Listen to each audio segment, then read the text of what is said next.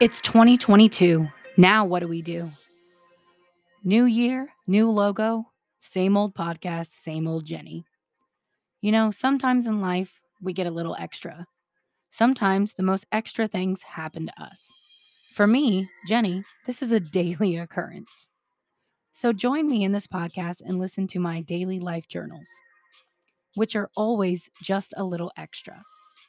I talk about topics from all over the spectrum and have guests from all over, all walks of life.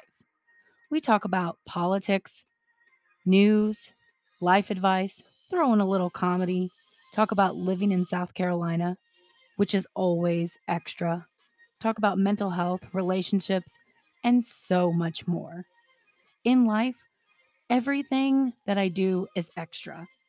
I'm called extra all the time. People even say they should buy me extra gum because I am just always just so extra.